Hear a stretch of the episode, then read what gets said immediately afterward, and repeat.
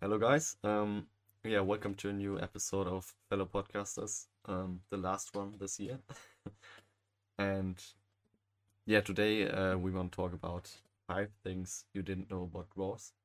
Uh, it was a topic that was highly, uh, yeah, that we just we made a poll and many people thought or want to know something about dwarves. And yeah, despite the demystified uh, the dwarves of Middle Earth prove uh, the metal time time again in the quest to destroy the One Ring in The Lord of the Rings and in yeah Bilbo's Unexpected Adventure in The Hobbit. And yeah, only the most diehard of Tolkien's fans can recount fully the complex history uh, of these bearded, treasure-loving heroes.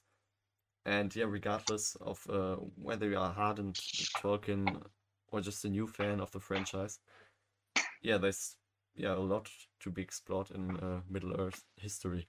So yeah. Yeah, okay, guys. So I think we can just not waste time, but just quickly dive deeper into the creation of like of dwarfs and actually just dive deeper into the beginning of you know of Middle Earth and of all the lands that lie behind. So actually, Tolkien's uh, Silmarillion recounts the creation of Middle Earth in a like in a really uh, lyrical style, and uh, from that we discover that the dwarvish race was actually created by the Vala. So and he was named uh, Aule the Smith. So uh, he was classified below as Eru Iluvatar, as we just uh, we all, we all may know him from the Silmarillion movies and oh sorry from the Silmarillion books and from any other like you know uh, book series from Tolkien. So and Eru serves as a supreme being as an, and creator, and uh, so and the Valar and are similar to angels. So as you may understand by now, Eru Iluvatar is like a god to all of the other angels that actually just they are kind of that are not as supreme as he is, so they're kind of below him. So Aule was impatient for the uh, promised com- coming from the children of the Iluvatar, uh, who would be the elves and men. So in his impatience, he created his own race so he could teach them his craft and smith's wisdom. So, as you may understand from now, uh, dwarves are not Iluvatar's creations; they are Aule's creations. So they're kind of they are not like man, and this is actually why they are different to elves and men. So when Iluvatar discovered his actions, he wasn't really pleased, as you just as you might just understand, because Aule could not bring the dwarves fully to life. That power rested with Eru only, so they were kind of they remained actually just stones basically. So Eru agreed to help, but his price for assisting was uh, with Aule's creation was uh, to demand that the dwarves sleep until after the elves had woken. So this is uh, this actually explains all of this, um, you know, history behind elves mm. being the you know the first uh, cre- creatures ever born in Middle Earth, and then there were dwarves, and then there were people which kind of which are super- which are less superior to uh, both of these races. So yeah. once awakened in turn, the dwarves uh, re- revert uh, Vala and Eru and believed that after death, uh, he would care for them. So their actual god is not Eru, because their mm. actual mm. god is actually uh, their actual god is actually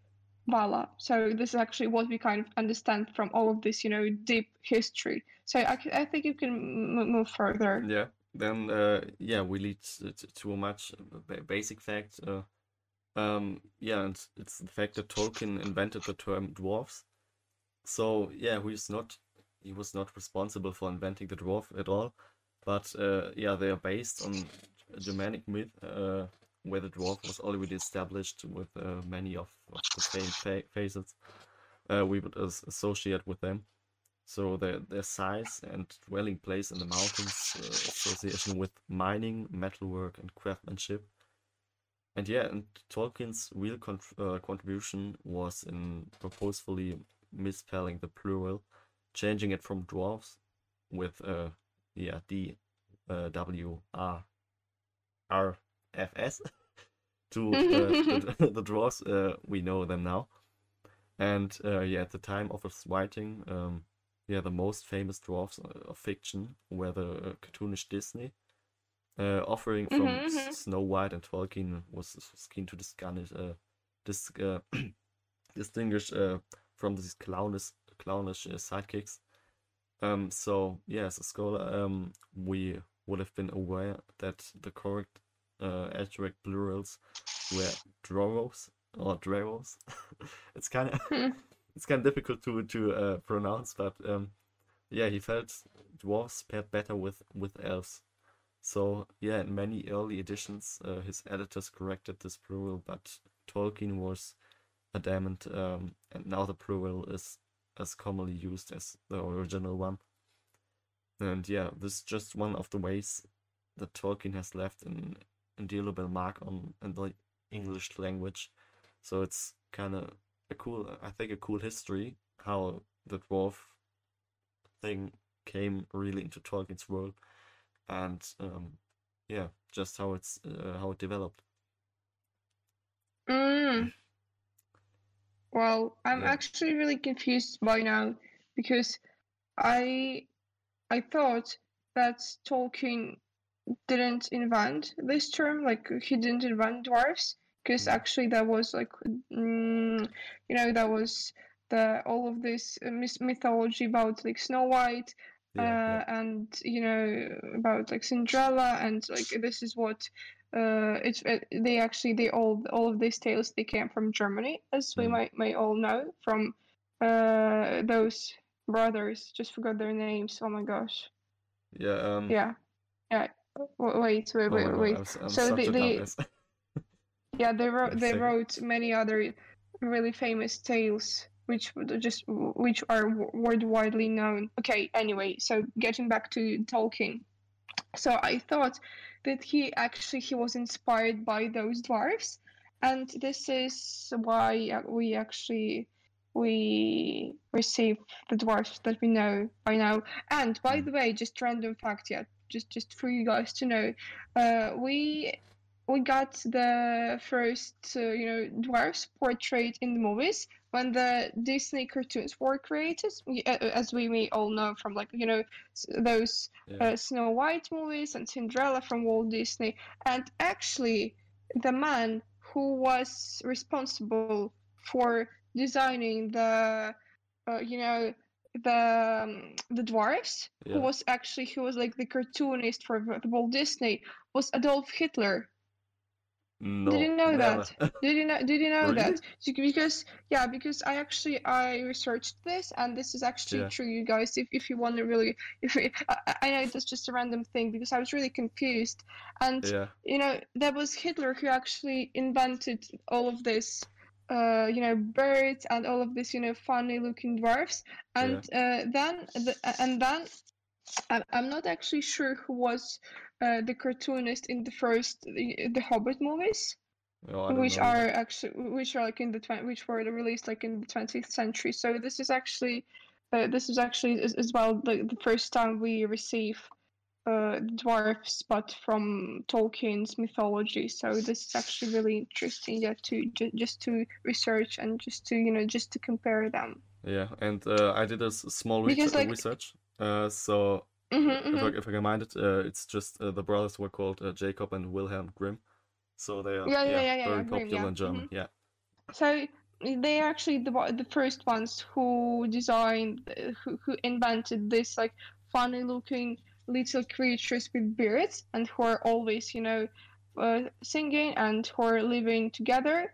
Mm. And that was actually Tolkien who was inspired by by them, and he actually upgraded them uh, into you know these like warlike creatures that are you know grim and uh, that are you know that are actually there that are mining and that are living under the mountains. So yeah that's actually really interesting how uh, these dwarvish characters developed throughout the years and under you know under the influence of different writers. So yeah. Okay anyway getting back to our podcast because the next fact that was actually confusing to me was that uh, dwarves never go bald, and when the indigent Gimli, son of Gloin, was actually forbidden to join uh, Thorin and company on their quest to Erebor. Actually, that wasn't mentioned in the mo- in the movies, in the Hobbit movies by Peter Jackson, but it was mentioned in the in, in the films. I, sorry, in, in books. So because of his young age, he was only 62 by that time, and he wasn't allowed to. So uh, dwarves have extended lifespans, and uh, their age is really just an, an, an yeah in, in, in, a really unusual manner. So that as you uh, as you may recognize, 62 for them was actually really young age. And of mm. course, they're not they're uh, not the only race in Middle Earth to live beyond our expected lifespan as mortals. We as well know elves and just many many other races. So elves are near or mortal, as I said before, and even the race of man can live well into their centuries. As with all races of Middle Earth, dwarfs' lifespans lessen by the third age, and actually that means that they only lived to be around like 250 years old. So I'm actually not sure how old Thorin was uh, in books. Actually, the number like 137 came into my mind, yeah. but I, I'm I'm I'm still not sure. Okay, so, and one, okay, what I'm quite sure about is that one of Thorin's company, Balin, lived uh, to the ripe old age of 340 years before he passed on. So, but it is just a rarity, and mostly, uh, you, you, know, no dwarf can live up to this age. So, but dwarves reach their conventional adult appearance at around 40 years, and then would look the same for most of their lives. So they kind of they just hardly change after that. So, but they kind of get obviously old around 10 years before their deaths, and at which point they age really rapidly. So, I think they kind of have just you know that like beards, and then suddenly they kind of changed into like you know that gray-haired man, which which actually Balin was portrayed that way. And but however, they actually never go bald, and their imp- impressive hair and beards may go gray, but never just they never recede. So this is just a, you know just a fact for you hmm. to, to just to think about it, guys. Yeah, and that's a fact that leads us to the next point, uh, which is very interesting too. And mentioned in the movies, uh, and it is that dwarf females have do have beards. Uh, so when you uh, have a look at the extended edition of uh, the Two Towers, uh, Gimli complains that, that men think there, there are no female dwarfs, and Aragorn replies, "It's the beards." I think he said it to Eowyn, and yeah, this joke runs uh, that, that, female dwarfs are in this uh, in this um, distinguishable from from the males because all dwarfs have uh, beards, and yes, surprisingly, this is actually canon. Um, so in the War of uh, the Jewels, Tolkien describes how female dwarfs wear in, in garb, uh, voice and appearance just like male dwarfs and uh, down to the beards. And yeah, he says that uh, no man uh, nor elf has ever seen a beardless dwarf, uh, unless uh, he was shaven in mockery, and uh, yeah, would then be more like to die for shame, uh, of shame. and yeah, for the Naugrim, have beards from the beginning of their lives, male and female alike. So yeah, this really is perfectly normal for a race like the dwarves, wouldn't to be some somewhat alien to mankind. And yeah, female dwarves rarely uh, travel and so, so not seen by other races. And yeah, it's also thought that only a third of, of the dwarves uh, are female. So they are much rarer than their male uh, counterparts. So yeah, it's a yeah interesting fact I think. Mhm. Yeah, actually, I think it would be just weird if they wouldn't have yeah. uh, you know, female dwarf, female dwarfs at all because they won't be able to reproduce. So this is just mm. a weird question of how could they, just how could they, you know, be born out yeah. of stones? I, am not sure if they still uh, were born with the help of their Aule, the the man that the angel who actually created them at first. But okay, um, I, and I I don't know if we were shown, uh, you know, dwarf children in the movies. I think they just have no beards and they're just small and as as all, Yeah. as usual kids. Oh, I, I don't I- I- imagine. Yeah, or kinda just yeah, or just a smaller version. Yeah, yeah. yeah, might might be true as well. hmm And actually, the last but not least fact that we have prepared for you guys is about dwarves having a secret inner name. Just was really interest was was really curious to read this. So when the dwarves first met uh, other races of Middle Earth, they spoke a harsh language named Khuzdul, and they were actually just impossible to understand.